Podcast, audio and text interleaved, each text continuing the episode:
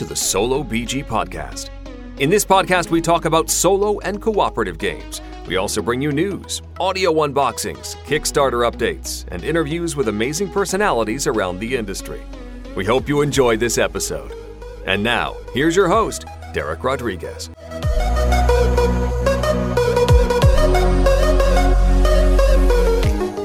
We are here live in another episode of Solo BG Podcast, episode 109. And if this is your first time in the podcast, welcome.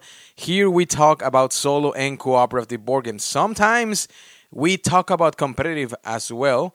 Uh, and actually, matter of fact, on this episode, as you probably could read on the title, uh, we're gonna talk about a big game that uh, you know it's basically non-solo game. Uh, so we're gonna be talking about it. We're gonna talk about the production and all all that that it's involved. It's a game that has been on the hotness recently on everywhere, basically in the uh, the board game universe. And yeah, we brought it today to talk about it, or tonight, or this evening, depending on where are you listening to. And uh, as always, just really quick, our social media, uh, Instagram, Facebook, Twitter. You know, give us a like, follow us there. Uh, that's a big help if you want to support the show that's the best way to do it and you know as well uh, on the different platforms where the podcast can be streamed through uh, either spotify uh, itunes google play amazon music wherever you're listening through if there if you're able to uh, you know give us a review over there hopefully a five star review or something like that or if you can leave a comment well that's always helpful as well uh, we we have three games for tonight, as you probably could guess on the on the title of the episode once again. Uh, and one of them it's a big production, which is uh, Wonderland's War.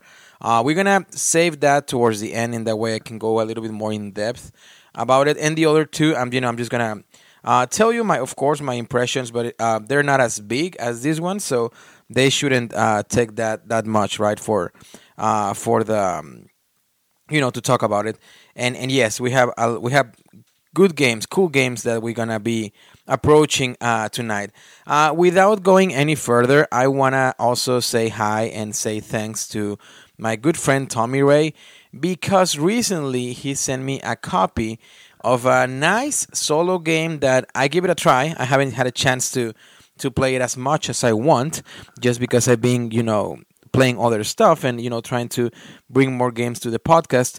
But i'm talking about the game uh, of black sonata uh, which is a solitary hidden movement and deduction game by tgg games. Um, once again it's a solitary game only one player aged 14 year plus and it takes about 30 minutes. Uh, i want to play this game a little bit more. In that way i can bring you a, a full review of the game. But once again to my good friend tommy ray uh, he is a constant listener of the podcast, which of course I really appreciate it, and I sent him a, a huge, huge, big hug. Um, you know, and uh, he contacted me and he asked me if I if I if I was interested in the game, you know, because uh, he told me that he played it multiple times, that he really liked it, uh, and that he wanted to to send me a copy. Which of course that means the world to me because once again, uh, all that I do here through the podcast is just you know for my own uh, will of trying to share this hobby with all of you amazing listeners. And thank you so much to Tommy Ray. Uh, and I will definitely play Black Sonata. Uh, and I will give it a try and I will let you know my thoughts. But I'm looking forward to to play it like more in depth. I give it a couple of turns just to the other day just to give it a feeling. Uh, some so far it was good.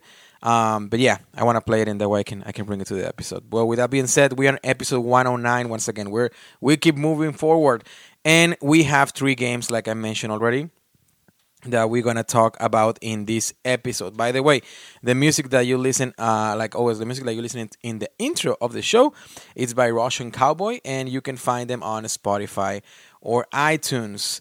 Uh, and you will hear, of course, uh, some cool music at the end of the episode. Anyway, the first game that I want to talk about tonight, it's a game that I was able to uh, purchase it on last Gen Con on 2021. Uh, I bought the game over there. They include the promos and you know uh, cool um, chips basically just to to replace the cardboard that it will be included on the game.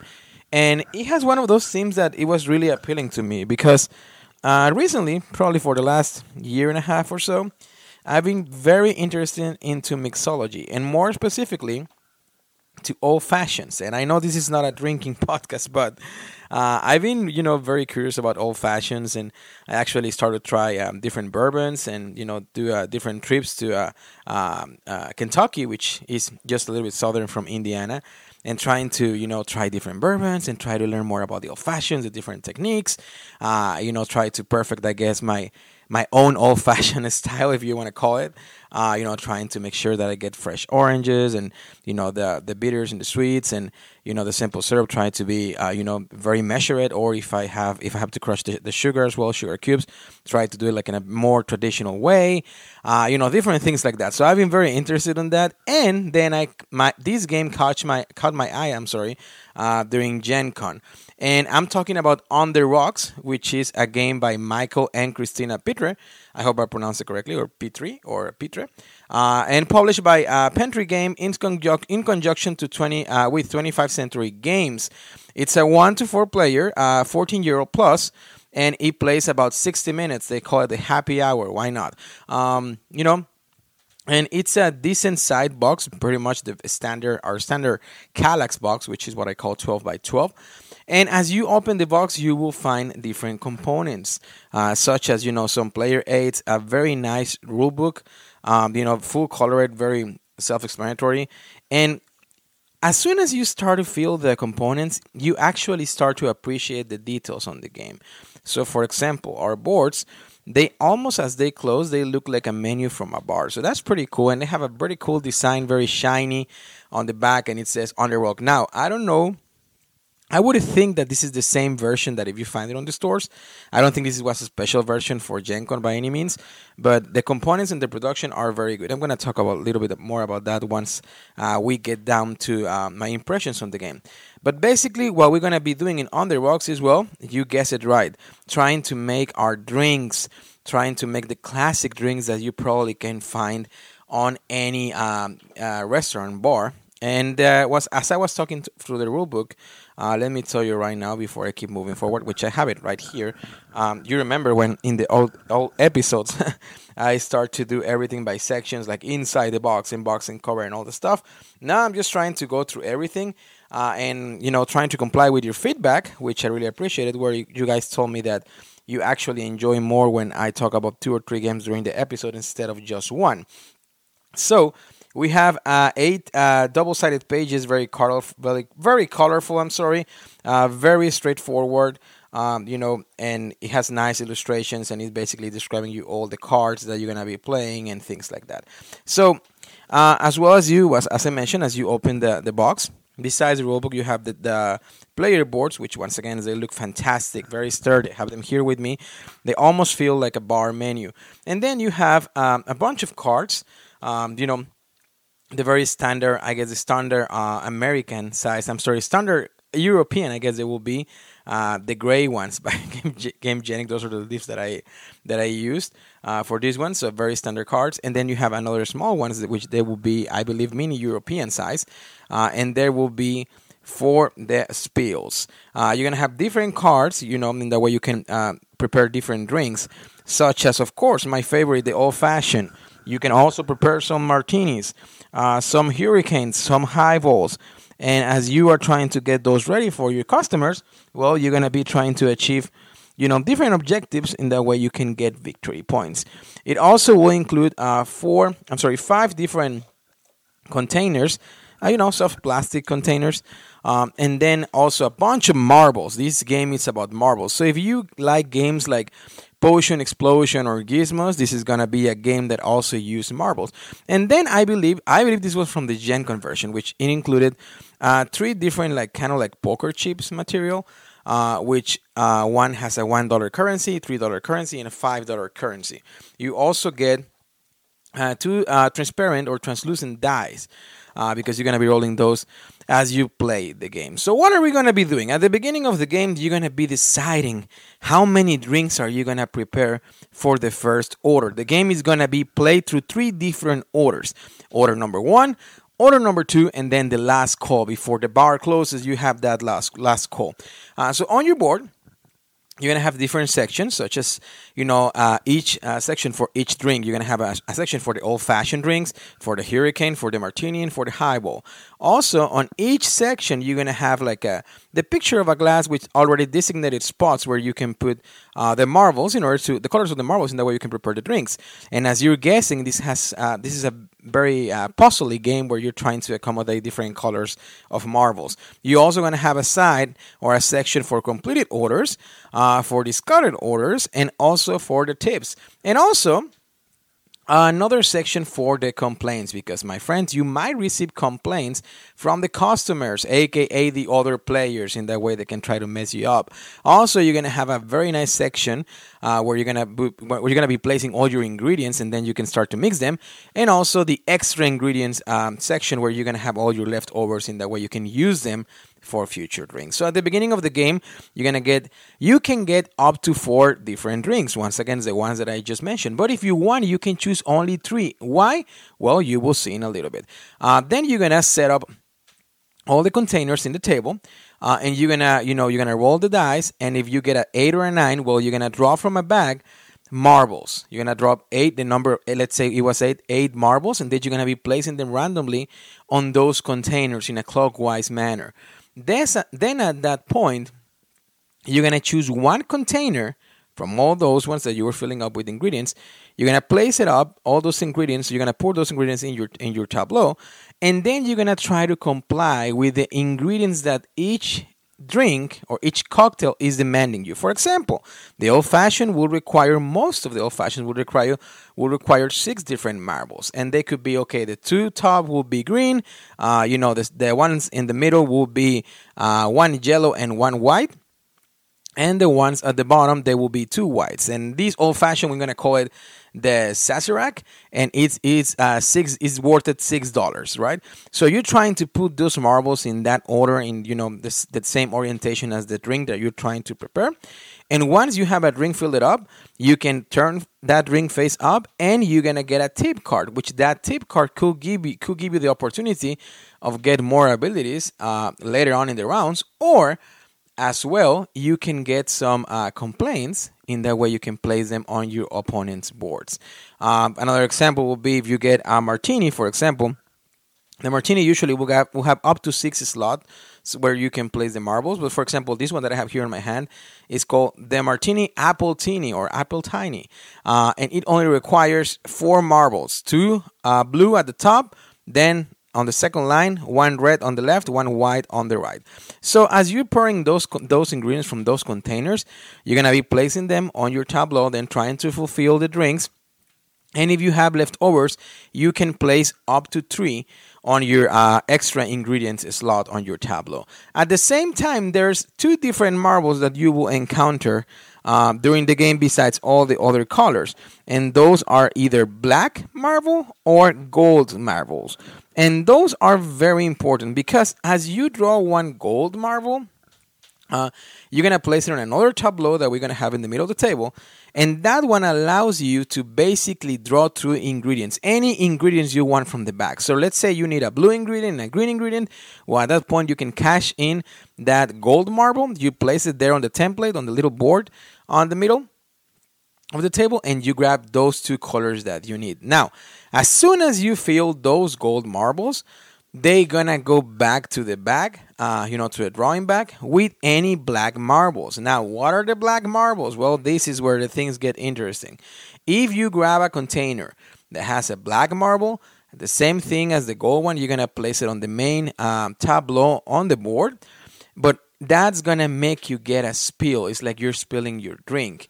And at that point, you're gonna reveal a spill card. And the spill card usually will basically force you to lose ingredients. So even if you were ready to prepare one drink, uh, you know that those spills can come in effect and well too bad. Now you need another round to prepare those drinks because you spill your drinks right? So that's very thematic as well and i like that. There's other color of marbles which is the translucent or transparent and those ones basically work as a wild. So that's pretty cool. Now on the game on this version i got some promos where basically they allow you to play more uh, wild um, marbles in a way. So they're more, you know, to, to give to give the way to give the game some variety and I guess some uh, speed up. as you are playing with these promos. And those are very very cool. Once again, I got them on Gen Con. I don't know if they're if you're able to find them on the retail versions, but I'm pretty sure that if you go to the 25th Century website, you might be able to you know order them. Or if you're gonna go to any convention this year, such as Origins, Gen Con, or Essen, I'm sure you will be you will be able um, to grab those promos if you want to. Um, well, so how it's gonna be? Like I said, we have three different orders, three different rounds. So as soon as someone fulfills all their drinks on their order. That's why you can choose up to four. You can choose three, you can choose two, whatever you want.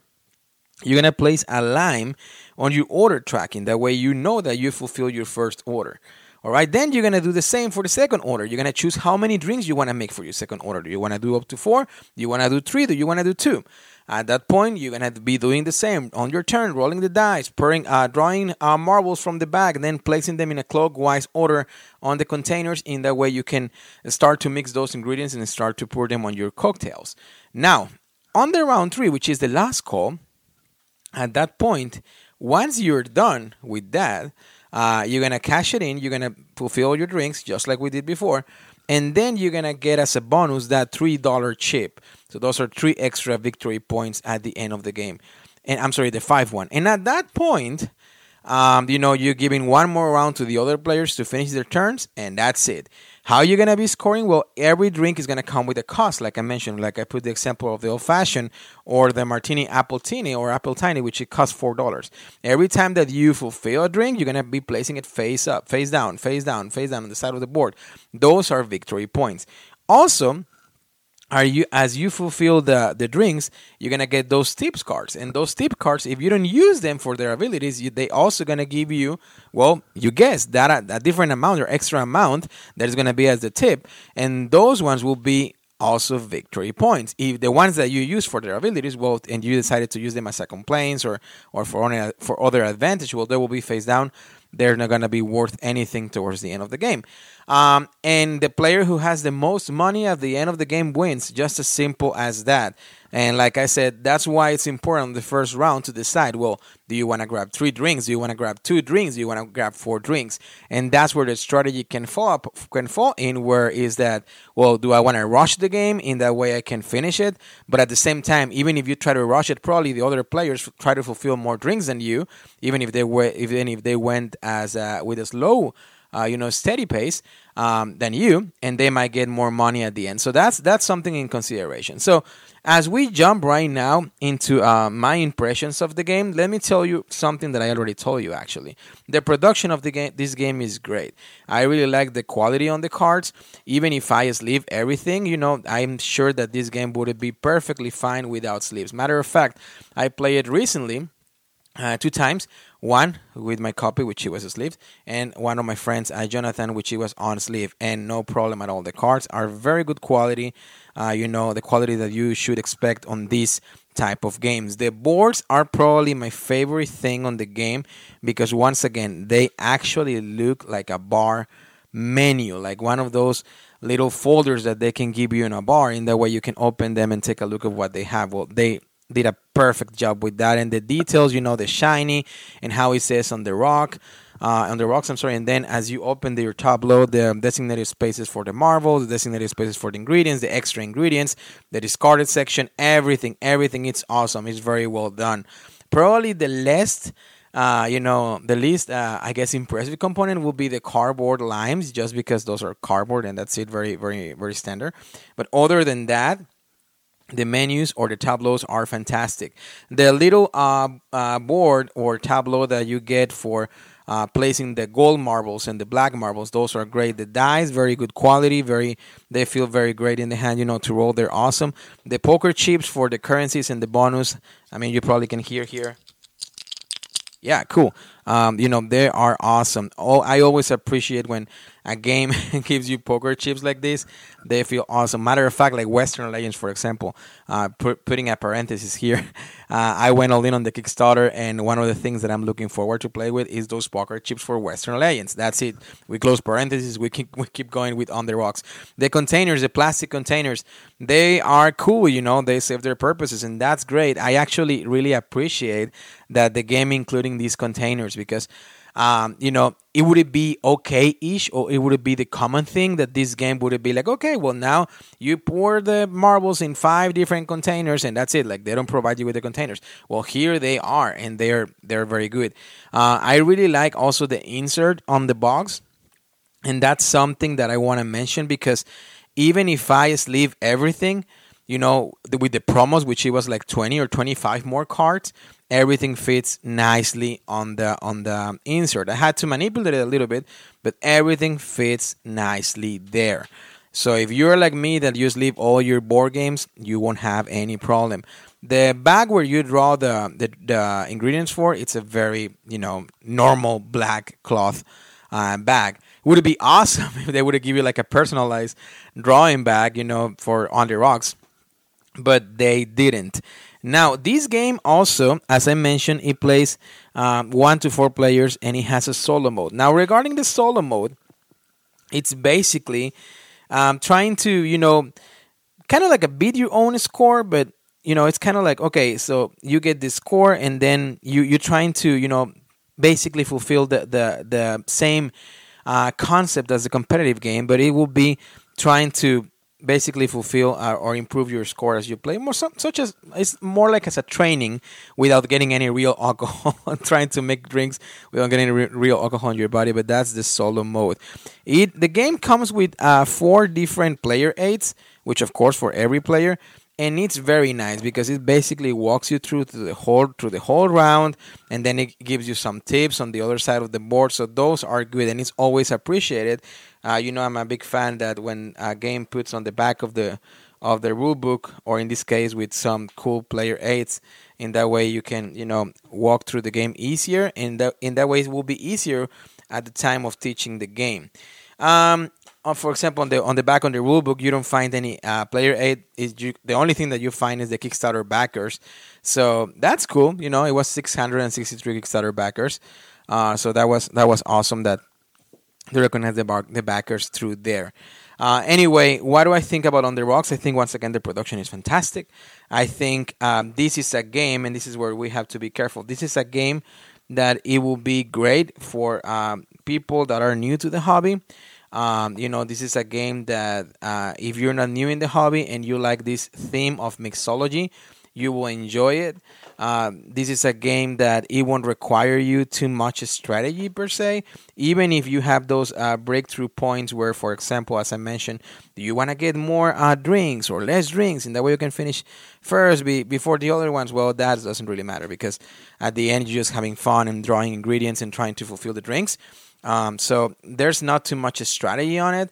Even if it's a game that it's has that puzzly mechanic, it's very easy. So it's nothing like like oh my god like every time that i play i haven't been in a situation like oof you know the tension is there what do i do now it's more like about having fun getting the ingredients putting them then on your tableau trying to make your drinks and you know and so on and so forth um, i don't think this is a game that it's heavy by any means i don't think this is a game that if you're looking for something that it will require you you know a lot of thinking strategy uh, you know depth. No you you won't get that here. This is more like a fun game a game that can be uh, very helpful for new uh, you know members of the hobby or if you are a, a you know heavy gamer but you want to get something that you can play basically with anyone then i feel like this is a game that that you can think of especially if you like that theme like me of you know of um, uh, mixing drinks and and all that cool stuff uh, that adult, most of the adults will like. Um, you know, as we go into BGG and see where they rate the game, it has a 7.2, which I don't think is that low, but anyway. Uh, it was published in 2021. Uh, the rank overall is 5,680, and once again, it's 40 to 90 minutes, 14 euro plus uh, you know, and one to four players. The designers, once again, Michael Petrie and Christina Petrie as well. Actually, Christina Petrie also was the artist of the game, which I really like the art on the game. Uh, what else? What else am I missing of the game? I think it, I think it's great. I think it's a fun game. Honestly, do I recommend it? Yes. Uh, for only solo, no. Uh, unless you're a, a, a, you know if you want to have it more like a collectible thing that you know that you want to have a mixology game. Uh, but strictly for solo, I wouldn't recommend it. If you have a, a, light group of friends that you can play this game with, sure. If you want to uh, use it as to try to bring more people in the hobby, that let's say that you have a couple of friends or, or family members that you know that they actually like mixology and they love being at bars and stuff, well, this is a game definitely that probably you can attract them, you know, using the theme as a, as a, as a hook, I guess, and then show them a fun game and having a fun time. I think uh, for competitive um, the game, I, I, highly recommend it. Just you know, taking in consideration all those points that I just mentioned. Uh, my rating for the game: Do I rather play solo or competitive? Of course, competitive will be the way to do it. Uh, and the rating that I will give to this game, it will be a 3.5. Uh, when I remember when I played it the first time, there's there's a couple of things that on the game you can tell that I don't know if we can call them flaws or or or, or weaknesses, but as, as I was playing it on Gen Con, I remember like after hours, you know, after the convention, and we go into the gaming hall, and we, I was trying with some uh, friends that they like to play heavy games.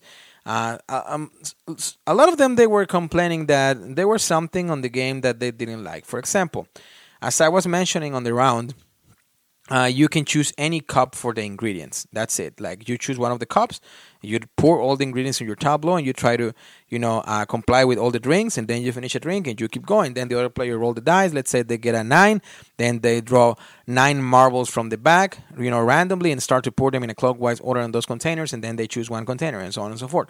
The problem was, or according to them, the problem was that as soon as you were pouring the ingredients, let's say you grab a cup with 15 ingredients, right, 15 marble then you pour them on your tableau. You try to accommodate the ones that you need. You put three on the extra ingredients in slots. And then if you have eight ingredients left over, there's no uh, penalization. Uh, and they were comparing this game, for example, to versus Azul, which is a game that I love. Azul, right? Like it has that puzzly um, aspect as well. But at the same time, if you get more uh, tiles than what you need, well, they're gonna cost you at the end of the round negative points. Here, it doesn't have that penalization mechanic, I, guess. So by avoiding that penalization mechanic, I guess you take away from the game that uh, thinky aspect or that or that uh, in depth or strategy aspect. But at the same time, I feel like this game was meant to be what it is a fun, easy, light game that anybody can enjoy, that you don't have to stress too much about it. Just have fun, enjoy the game with the components and the theme, and just have a good time. I think that's what it was. But at the same time, that's why I mentioned already. If you are looking for something more in depth, meaning like something like Azul, well, uh, I think Azul has definitely more uh, strategy on it and more tension and all that good stuff that we also like. But I, I mean, you have to take to this game for what it is. So once again, this was on the rocks. I wanted to mention the negative aspect as well that I just did. Uh, and that's why, uh, and because of all of this, I gave this game a 3.5. And I think you should give it a try if you have the right uh, group of players that you can enjoy with. And now, moving forward, moving forward to the other game of the night, to the second game of the night or the day or this evening, um, you know, before we jump into the big one. Uh, I want to talk about a game that you know the other night, uh, probably like when was it? Probably like three months ago or something. I was, um, you know, watching uh, One Stop Co-op Shop, which is a, a, YouTube channel that I highly recommend. You guys should go and check check it out. Amazing people work there, uh, and they put up put up some great content for solo gamers. Anyway, uh, my friend uh, Michael Kelly, he was playing a game from David Thompson uh, which David Thompson is the designer, for example, of Undaunted, which is a game that I really like.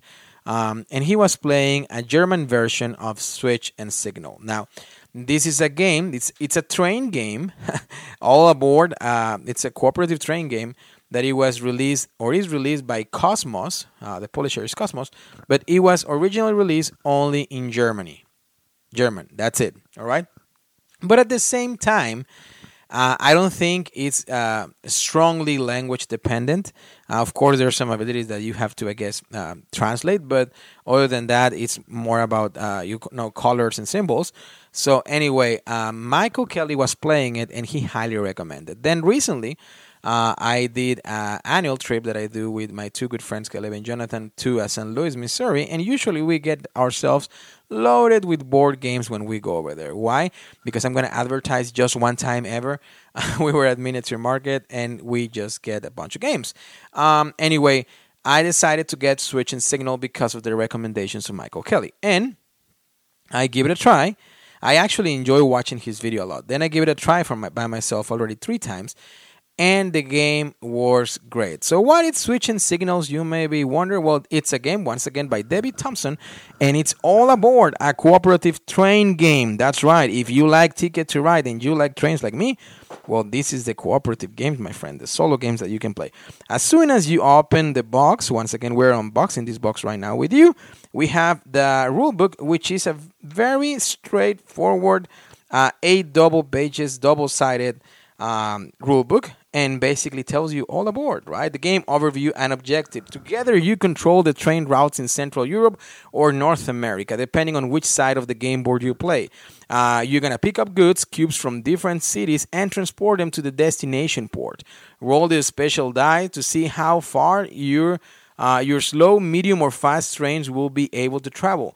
With action cards, you determine where you set your switches and signals to enable your trains to progress. In addition, helpers on both sides of the game board support you with special actions. At the beginning of each turn, a departure card is revealed that determines whether new trains will be deployed and which trains will be running. Uh, the more trains come into play, the closer you need to keep an eye on what's going on. Believe me, you really have to keep an eye. On the final departure card, uh, once the final departure card has been revealed, you only have until the end of that round to reach the goal, and you or we will win as soon as you or we have delivered all the goods to the destination port. And that's the idea of the game. What, what are we going to find on the game? A double sided board, one with Europe and one side with North American. Uh, you're going to get nine trains, um, you know, three gray, three uh, brown, three black uh, two deployment dies, wooden dies, they're very standard quality, uh, and then three uh, movement die, uh, one gray, black, and, and brown, and they will determine the speed of the trains. Uh, and also the goods cube on yellow, red, blue, white. The signal discs, the green ones that they will allow you to go on some of those routes and three switch discs that you will have to be manipulating as you're trying to complete your uh, trips. Uh, and then on each side of the board, like I mentioned on the on the explanation of the rules or the overview of the game, you will have uh, three guys or three people that will allow you with special abilities to uh, try to be successful on your mission. So, what are you going to do to play the game? Well, first you're going to decide where you want to be. You want to be in Europe or in North America. And with, without going any further, I really appreciate that the North American side actually they include two regions from Mexico, Los Mochis, Sinaloa, and Monterrey, Nuevo León, Mexico. Uh, and you have these regions as well where you can go or when where your trains can depart through. So from I'm sorry. So those are great. So what are you gonna do on your turn? Well, first of all, you're gonna have the setup. Once you decide which um, you know area you're gonna play on, the rulebook will tell you well okay place place these signals here so one in each city uh, and each city will have different signals uh, most of them will be in red but you will have this green, green cube that you're going to be able to move around in the way you can open those routes and also it's going to have some intersections or a bunch of intersections but you're going to play your uh, blacks black discs i'm sorry where you're going to be trying to switch them uh, positional wise. In that way, you can open a space in the way your trains can go through. And then you're going to have uh, up to 12 numbers. Uh, which there will be cities where you can depart it from. So at the beginning of the game, once you have all the switches and signals set up, you're gonna roll the dice, and you're gonna be placing uh, one train uh, of each color on a random uh, departure zone. Then at that point, you're ready to begin the game. What every player on our turn we're to have five cards. And those cards are either representing a black color, which it will be to move uh, the black discs on the boards, or or to switch the black disc, I'm sorry, on the intersections on the board. Another that is going to be the green uh, card, which those ones will allow you to switch uh, some of the lights instead of being red. They will you can turn them green, in that way your train can pass through there. Uh, but of course, as you're moving one green disc to another side of the city, well, now the other side of the city is closed, so you have to think about you know in that way when you're having a lot of trains anyway uh, you also gonna get some wild cards which they are for movement which they, they basically they basically will allow you to move your trains. You're gonna choose uh, a, uh, one particular train. You're gonna roll the die, and then you're gonna keep moving with that train. Uh, and and then you can also with these cards you can spend two to get a wild action. And while I'm talking about actions, let me tell you how the game works. So you're gonna get five cards in the round, like I mentioned, and at that point you have different options, which is the one that I describe you. Either play a card to uh, manipulate the black discs, uh, play a card to manipulate the green uh, disc, which those are the switches or the signals. Um, and then you can also play the movement card, which is the wild. You can also spend two cards, any two cards, to play uh, one of those three actions in the way, sort of like a wild. Uh, at the same time, when you are in a city, you can discard one card to uh, load up uh, uh, uh, good in your train. So each train can carry only one good. Uh, and then the idea is to take those goods to the ports, right? If you're playing in the North American side, you're going to have two ports. If you're playing in the European side, you're going to have one port. Uh, also, another thing that you're going to find on the game is that you're going to get time tokens, and you're going to set up these time tokens at the beginning of the game as well. Uh, and this is important because I'm going to tell you how they're going to work. So now that we have all the actions understand, um, let's play the game, right? So at the beginning of your turn, when you have those five cards with you, you're going to reveal one uh, event card basically or their departure cards. And those cards will gonna determine a different thing s- such as uh, placement of a new train. So they're gonna ask you to place a new train on the board. And to do this well you're gonna select which color. You're gonna roll the die the deployment dice and then you're gonna place the train on an open city. Now if you roll let's say a seven and a train is already on that seven on, a, on that city well, of course you cannot de- you cannot depart your train, so that you won't depart through anything, but you're gonna lose two time tokens. Okay, so the ones that I told you to set up on the board, you're gonna take them out. Then every time that one of your train either faces a black disc or a red light, that means that they cannot advance any further. You also gonna lose time tokens according to the number of spaces that you couldn't move forward. For example, let's say one of my black trains is just behind a black disc that is blocking his way. And I decide, or an event car or whatever makes me move that black train, I'm going to roll the black movement die. And let's say it was a four. Well, the train cannot go any, any further because the black uh, disc is stopping him. So at that point, I'm going to lose another four tokens. And you can be losing tokens in many ways, such as if uh, the trains collide per se, you're going to lose time tokens. Uh, if you can advance, time tokens. If you cannot deploy trains, time tokens. Uh, the idea of this is once you lose all the time tokens from the board, you're going to remove one. Uh, of the departure cards from the bottom of the deck, you're gonna move it uh, way back to the box, and that's it. It's gone from the game. And this is because the uh, departure cards work as a timing for the game. So at the beginning of the game, also you're gonna take one departure card randomly back to the box. So in theory, if everything goes well, you're gonna have 17 rounds to or 17 turns to try to bring all the goods to all the ports. The problem is that as you run, as you as you are running out of time and wasting tokens, well, you're also uh, kind of decreasing that length for the game, and of course, it's harder for you to accomplish all the all the goals, right? Which is bring the goods to the city, uh, to the ports.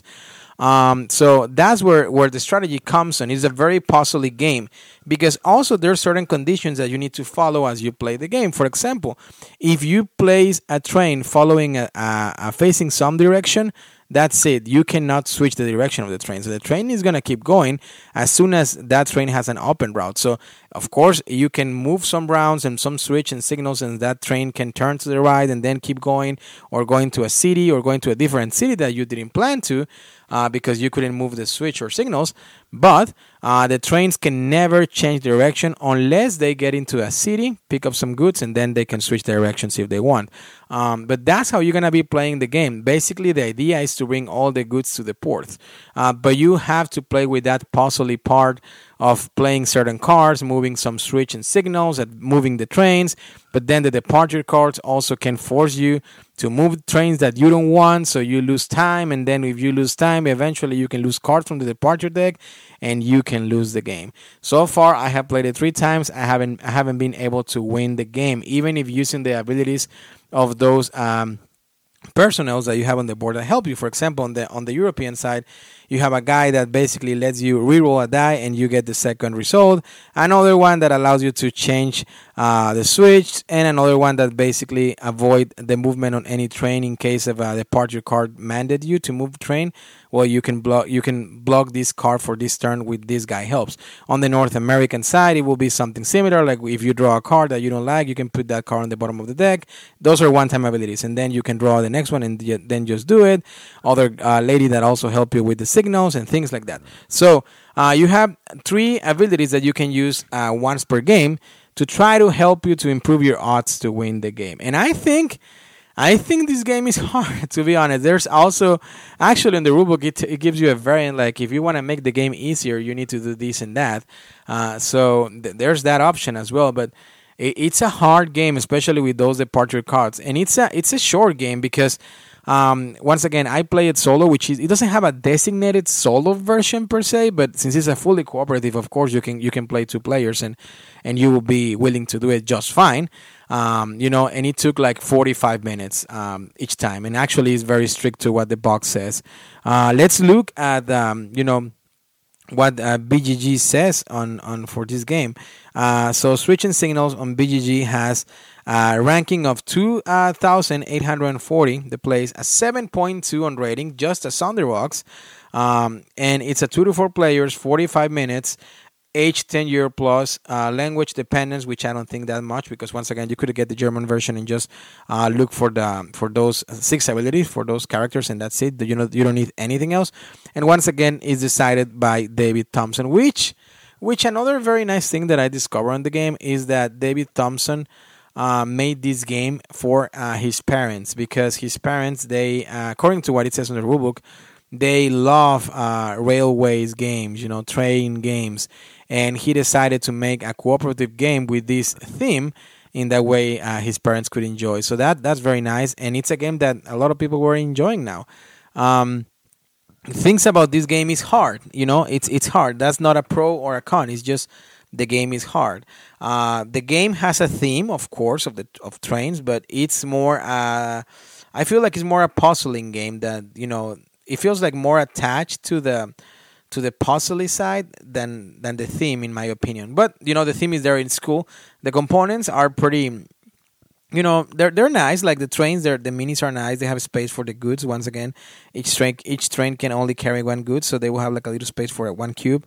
Uh, the goods um, wooden cubes nothing spectacular the discs wooden disc nothing spectacular the design on the board i really like it, it it's a nice design you know, um, very uh, contemporary, I guess, if if I may say. Uh, but everything it doesn't look busy on the board or anything like that. I mean, it, it looks great. I mean, everything is very well defined. Um, uh, the dice, I mean, they're wooden dice, but you know, they're it's nothing crazy. They're they're they're you know wooden dice, and, and they're always appreciated. Um, you know, the cards very standard quality. They're standard American size uh, a little bit smaller than the, our usual standard cards. Uh, but they they are nice. That you get some cardboard tokens because there's a variant that you can randomize the deploy. Um, basically cities. So instead of having the, the, designated ones on the board, you can randomize them a little bit more if if you want. Um, and and and that's it. I mean, as far as components goes, well, there's no insert on the box. I mean, you just put everything there. It, it won't it won't it won't be clustered or anything like that. Um, and that's uh, Switch and Signal. Uh, do I like the game? I really do. I actually really do. Uh, and this makes me uh, chase uh, down more games from David Thompson and try to get more David Thompson games uh, to my table. Um, I think it's a great game. I think it's a puzzle game. You know, uh, if, if someone would have told me like, "Hey, Derek, let me let me introduce you to this puzzle train game," I probably would have been like, "Well, let's see, right?" because I'm not a huge fan of puzzle games. But I was glad that I that I watched uh, Michael Skelly video and he recommended it.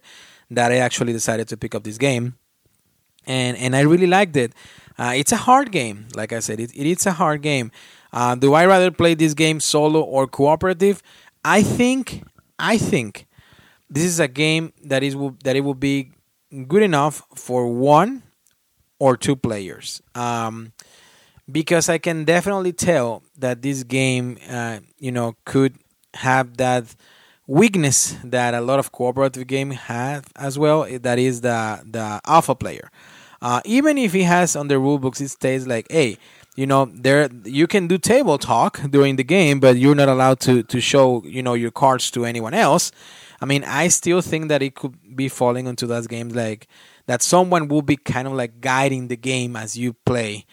And you know, we have talked about this in the past. I'm not a huge fan of alpha player. I much rather sacrifice a game, to be honest, to avoid the alpha player. Like if it was up to me, I probably wouldn't make this game if I'm playing with three or three or or, or more people to the point like, hey, you know what?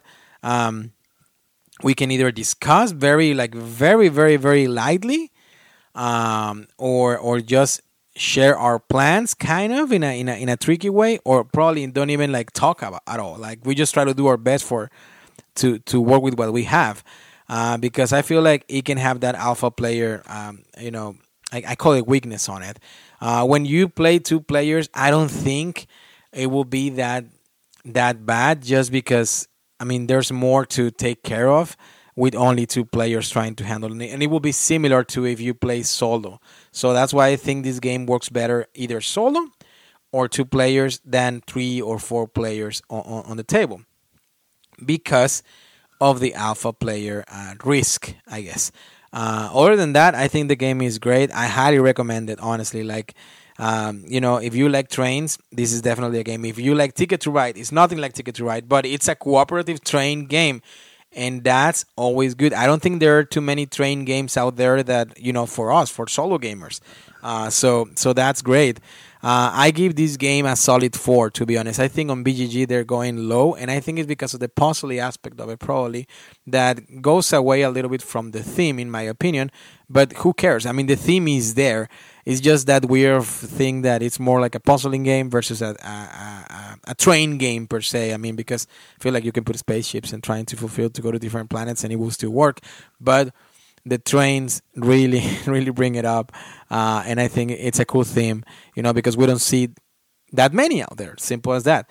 Um, i give this game a four. I think it's highly recommended for solo gamers highly recommended for two player gamers uh, and you know even if you're gonna try it with three or four well just be aware of the alpha player aspect of it. And this was once again switch and signal all, all, aboard the cooperative train game uh, published by Kosmos and designed by David uh, Thompson.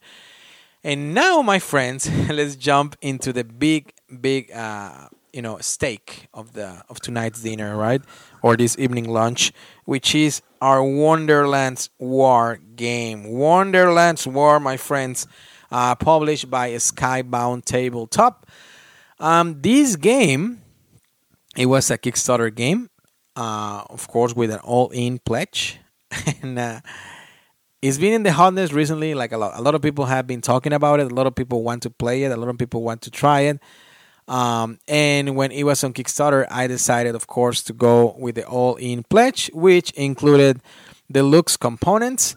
Uh, you know, some deluxe uh, baggy bags, I guess, drafting bags uh, and also you know some cool miniatures because of as you know me i love miniatures. Uh, where to start with wonderland's war? Well let's start with the theme right? The theme of course it's alice in wonderland. Uh, but it's not the traditional alice in wonderland story that you know that you may think of. So what's happening here is that everything everything is madness now in wonderland. Uh, you know you everything went crazy that simple as that. Everything went crazy, and not because of the Mad Hatter, because of everything. And now you're gonna have your faction of heroes, right? That you can play with. Uh, so you're gonna have, you know, the the lady with the hearts, which I don't remember, the Queen of Hearts.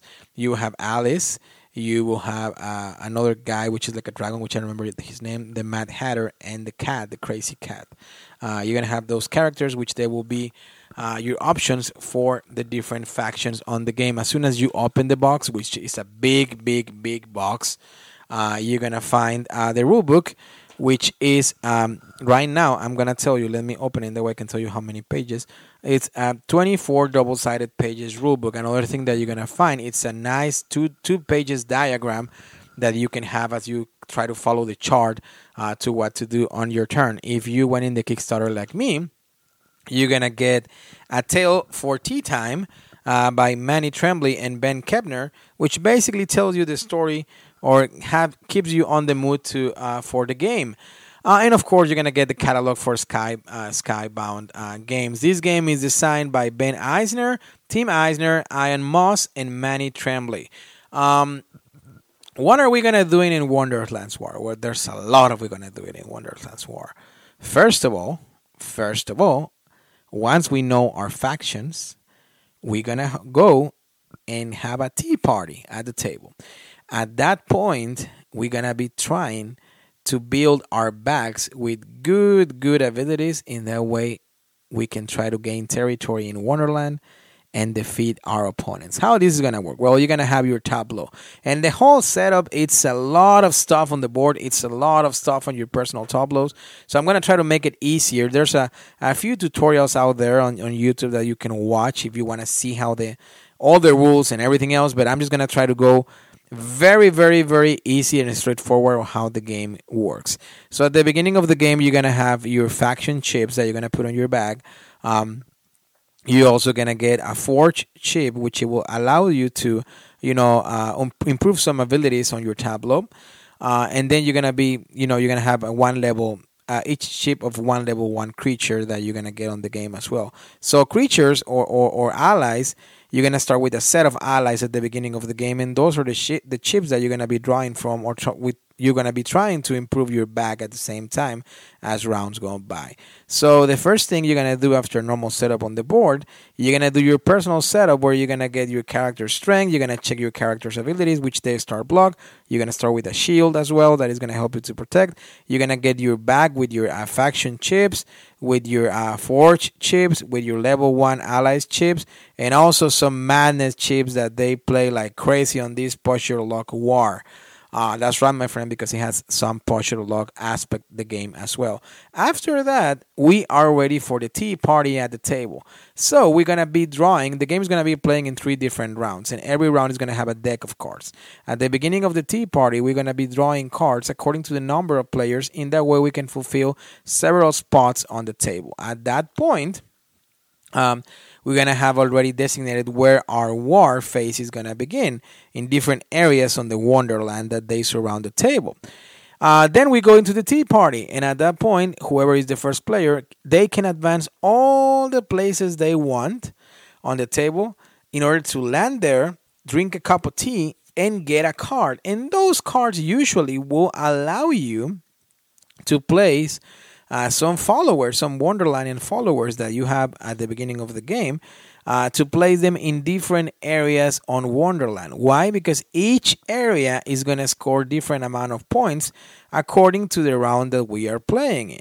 So let's say with Alice, let's say I'm playing with Alice, I decided to place her on a card that will probably allows me to uh, you know, pick up that card, putting on the, my tableau, put three fo- place three followers wherever I want, and also more than anything will uh, either give me an ally, which is another Wonderland in miniature that I can place at that point uh, on any region, and it will give me a, a different amount of strength, or I can uh, gain more chips into my bag, you know, more allies chips into my bag to improve that back building in a way, or it can uh, allow me to get a quest, which it will be personal goals that they can give me victory points towards the end of the game as well and during the game, or uh, it can do something else, like probably remove madness uh, shards from my board. Because every time that you go back to the head of the table, that will be the only way where you can redraw uh, tea, uh, tea party cards, right, from this tea party phase uh, and to uh, refill all those spaces that are empty. But every time that you go through there, you have to roll one die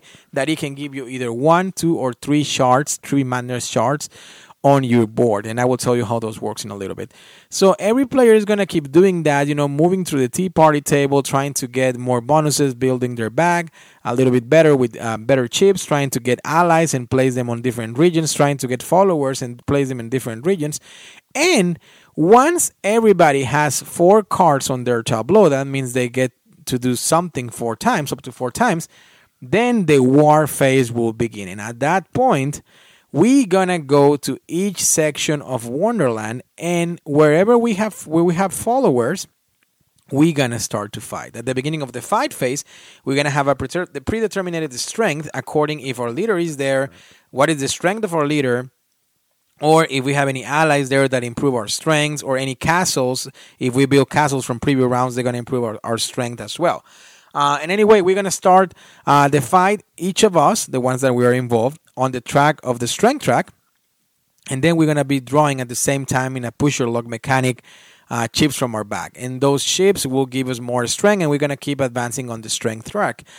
At any point, the battle can end if the opponent doesn't have any more followers on that area. And at that point, the um, the other player busted, and basically you won the fight. The other the other way to win the fight is if some whoever gets into 25 strength quicker um, wins the fight as well. And if it happens that, let's say, the first round we're fighting in certain area for eight victory points, and none of us busted, it's just that you know someone got to to 25 before everybody else, or everybody everybody else decided to stop, but someone, of course, is winning the fight. Well, at that point, the first player will get the full amount of points, and the second one will get half points. If there's a tie, well, both players will get points. Um, and that's how you're gonna be playing. Now, how can you lose the battle? You may think, well the madness tokens that you place at the beginning of the game on your back every time that you draw them you're gonna lose followers on that section if you're out of followers that's it you don't lose you don't win anything your strength goes to zero and you lose uh, any opportunity on that particular region or if at the end of the tea party you are the one that has the most uh, madness shards you will get madness tokens and then these card shards have uh, up to half round up. So that's why it's important that on the tea party, you choose wisely which cards you want to get, and you don't want to be just making rounds on the table because you're going to be rolling that die that is going to give you um, um, uh, crystals uh, or madness uh, shards and then if you are the one with most well you're gonna be getting more madness tokens on your on your back and you don't want that.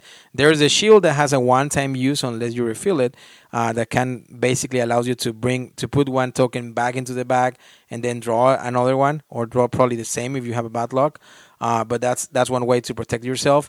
Um, and you're gonna be playing placing those these tokens. As the fight keeps going once the fight ends all the chips that were in the active side on the board, which basically they help you to improve your strength, they're gonna go into the exhausted side of the back. You're not gonna return them to the back at that point yet, and then we're gonna go to the next zone of Wonderland to fight again if you have followers there. So that's a big thing you wanna think about when you as you're fighting if you want to stop the fight or something because probably you have more fights in different other areas and remember that the, the tokens or the chips that you're drawing well, they're gonna go to the exhausted area, but they're not gonna go to your back until you get full of madness. How do you get full of madness in a way? Well, once you draw your four madness um, chip or token, at that point you're gonna refresh everything. Everything that is on the exhausted side, the active will go to exhausted, and you're gonna refresh all the exhausted and all the madness ones. They're gonna go back to the back, and that's the way that you can have all the chips again. That's why the chip building mechanic or phase of the Tea Party is very important as well as you improve the chips that you're gonna be drawing, you know, during the battle um, uh, phase in a way. So anyway, we're gonna resolve all the battles and then uh, we're gonna go to round two. We're gonna go another set of grab another different set of cards for round two. We're gonna set up the tea party. and We're gonna do it again, and then the third time we're gonna do it again. Every time, every time that you win that you win a battle on a on a different area, you're gonna set up a castle, which it will give you uh, from three to all the way to, from three or, or to six victory points at the end of the game, depending on how you improve by forging your abilities on your board. Which those forging tokens, which basically will allow you to unlock different things, uh, or getting more followers, getting more victory points for your castles, and things like that. Every castle will always give you two strength at the beginning of each battle. So that's something to, to think about it on the first round. In that way, you can go a little bit more powerful in the second and third round. There's a lot going on in the game. I'm just trying to make it very simple how it works. Um, and at the end of the game, whoever has more victory points and you know after fulfilling quests and all this stuff, well, is the winner of the game. Uh, like I said, there's a lot of rules in between of each personal tableau. It's a very asymmetric game. Like each character will have different abilities, different ways to improve, uh, different things they can do every turn. Uh, but the core mechanic of the game will be First, uh, trying to you know in a way gather cards for action selection. Try to bring uh, you know uh, more chips to your back, kind of like a deck building, but it's like a chip building way. So you have that first mechanic. Then you have the area control at the same time, whereas where you're placing all your followers in different areas. In that way, you can fight on those areas and be more powerful on those areas. And then it has the push your luck, which is on the war phase, which is where you're drawing randomly for your bag and, and hoping for the best. Uh, one thing that I didn't mention is that let's say you're playing three or more players. Um, if you are not involved in a fight, you will have a, a, a deck to basically uh, bet on who is going to be the winner secretly, and you're going to put that character cards face down from your deck, of course, of course. And if you win, well, you're going to get a, a token or a chip from the supply, which it will once again reinforce your bag. But if the if the player that you bid for um, basically lost the lost the battle, well, then you're gonna get a madness chip. So that's another thing that you. It's kind of like a well, kind of like a risking. Okay, I think this guy is gonna win this battle, so I'm gonna bid for him and things like that. So that, it has a mechanic as well. If you're playing with three or more players, the the, the game is two to five players, um, and it's about 25 minutes per player. You know, for 13 euro plus. I think it's a little bit longer than that, uh, especially on the, on the first couple of games as you're learning the game and it's one of those games that and i'm mixing my impressions now as, as we talk about the game and, and uh, as i explain you how it works basically. It's another it's one of those games that i feel like the more players the better. It will be a longer game for sure but it will be a more fun game and more tension and more laughs and more everything. So i feel like this game even probably five players will be a great game.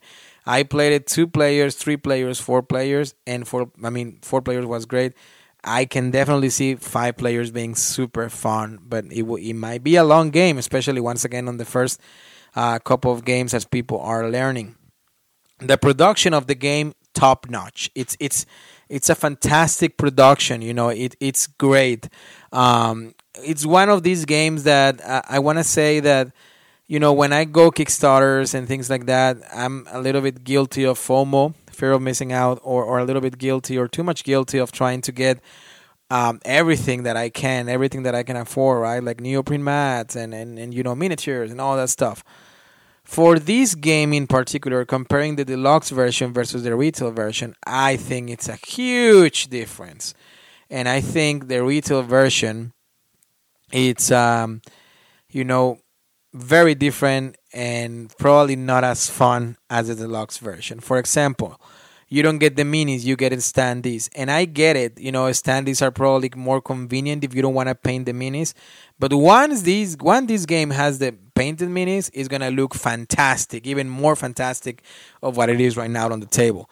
The other thing that I you know I think it's a big a big discrepancy between two versions is the the chips or the tokens.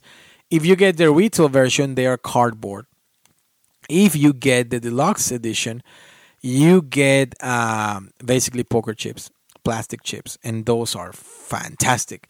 Uh, and it also will include you a tray where it's gonna be very well organized and very easy to you know basically lay them up there and just be grabbing them as you're playing. And then for putting back the game, you can place them there. It's like it's a different box that the game includes basically.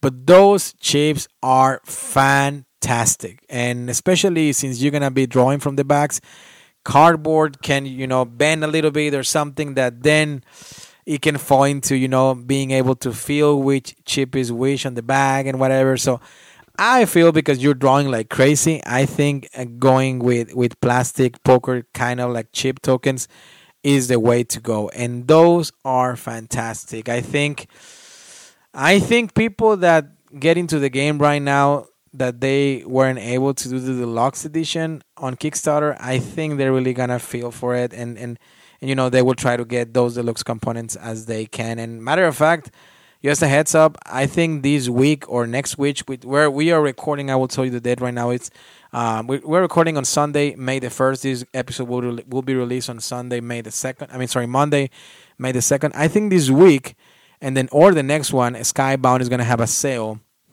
on their website uh, for any leftovers. So stay tuned for that. Um, but um, once again, the publisher is Druid City as well. Hope I, I, I forgot to mention that. Uh, but yeah, and and you know the production is top notch. Um, actually, that box that comes apart that you that is for the upgraded uh, chips. Once you have everything on the box, that box feels, I mean, fits inside the box, so you don't have to care to have two different boxes or something, anything. No, it's a big box where everything can be stored there. So that's awesome.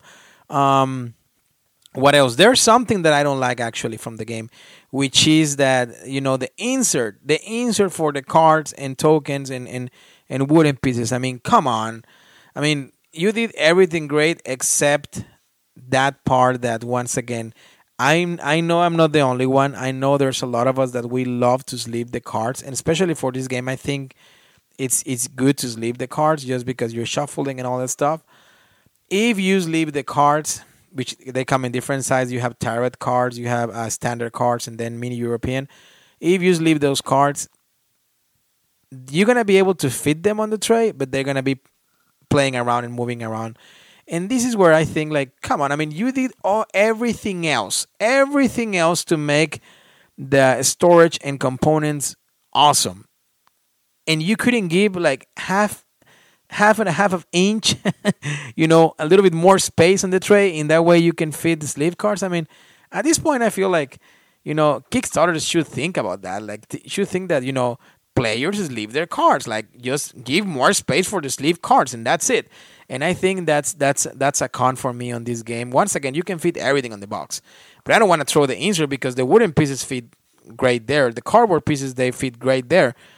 It's just the cards that you know they will be playing a little bit. It's not a big deal. I know I'm I'm making it you know very picky, but it's there, and I wanted to mention, and that's something that you know I I wish it could be a little bit different on that particular aspect.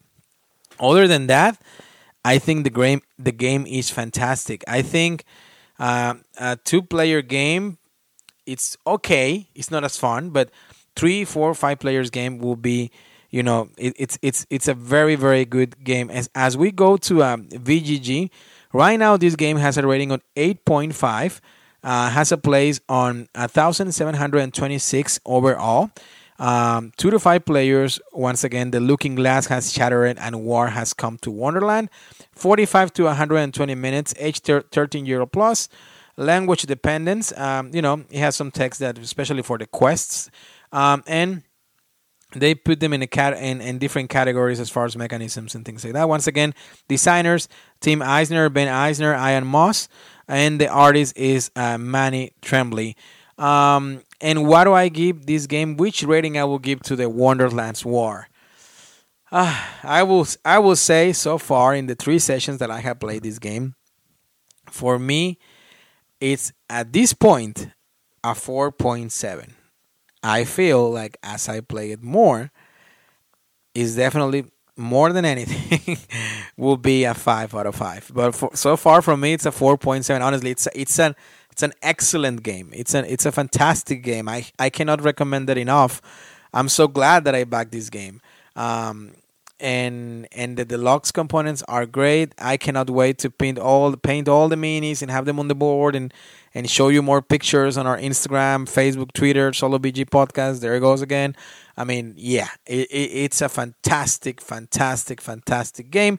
Not as good as a two-player game, but once again, three, four, five, it really shines, and, and it has that area control aspect which make the games very tense. That push your luck. It's a very fun push your luck way to do it. You know choosing the cards on the tea party phase of the game it's great. There's a lot of rules on the game but they they do a good job on the rule book and giving you those uh, charts to try to follow it and see what we're gonna do after each turn and so on and so forth. I mean i think i think it's an awesome game and i cannot recommend it enough uh, especially if you have a group that you can play with that there are at least three players on that group. So there is there is Wonderland's War a big box full of fun a big uh, box full of great production and a box that that you know it's highly highly recommended. And i'm glad that they have a different themes other than vikings and and you know uh, titans and things like that. I mean I think the, the theme is fantastic as well. Uh, even if, if you don't know too much about Alice in Wonderland, which I certainly do not know too much. Uh, I think the the the art in the game and the and the theme and the you know everything the production is just top notch. So I cannot recommend it enough. I'm so happy that once again I got myself a copy of Wonderland's War. Uh, the next episode is gonna be a very fun one. We actually recording it this week as well, so it should be on air next week because uh, Jonathan is gonna be with me again, and we're gonna talk about a big, big, big Kickstarter game as well uh, which is spoiler alert: Return to Dark Tower by Restoration Games. We're gonna be talking about that game. We're gonna go in depth, uh, you know, with that immersive uh, and intimidating tower that you face as you play the game with the app, with the adventure, with everything that involves the return to Dark Tower. So stay tuned for that. Uh, with that being said, really quick, once again, thank you so much to everybody that reached out to us either through our social media or email at solobgpodcast at gmail.com. Thank you to all of you that keep listening through different platforms. I really appreciate it. It means the world to me. And like I said, everything helps. Every follow, subscription, like, everything helps. So thank you so much. And like always, remember, till next time, see you through the speaker and at the tabletop. Drink tequila, spend summer at a Mexican bar. Stephen Austin, Davy Crockett, and I'm driving my car. Maybe life is simple and I'm making it hard.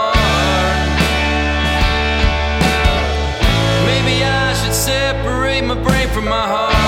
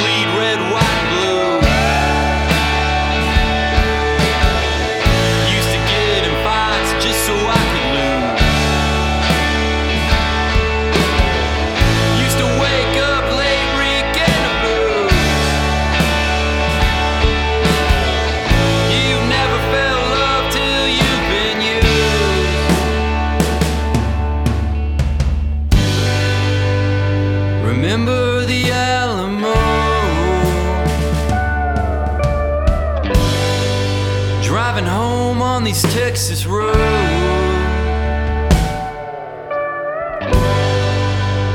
Nowhere left to go.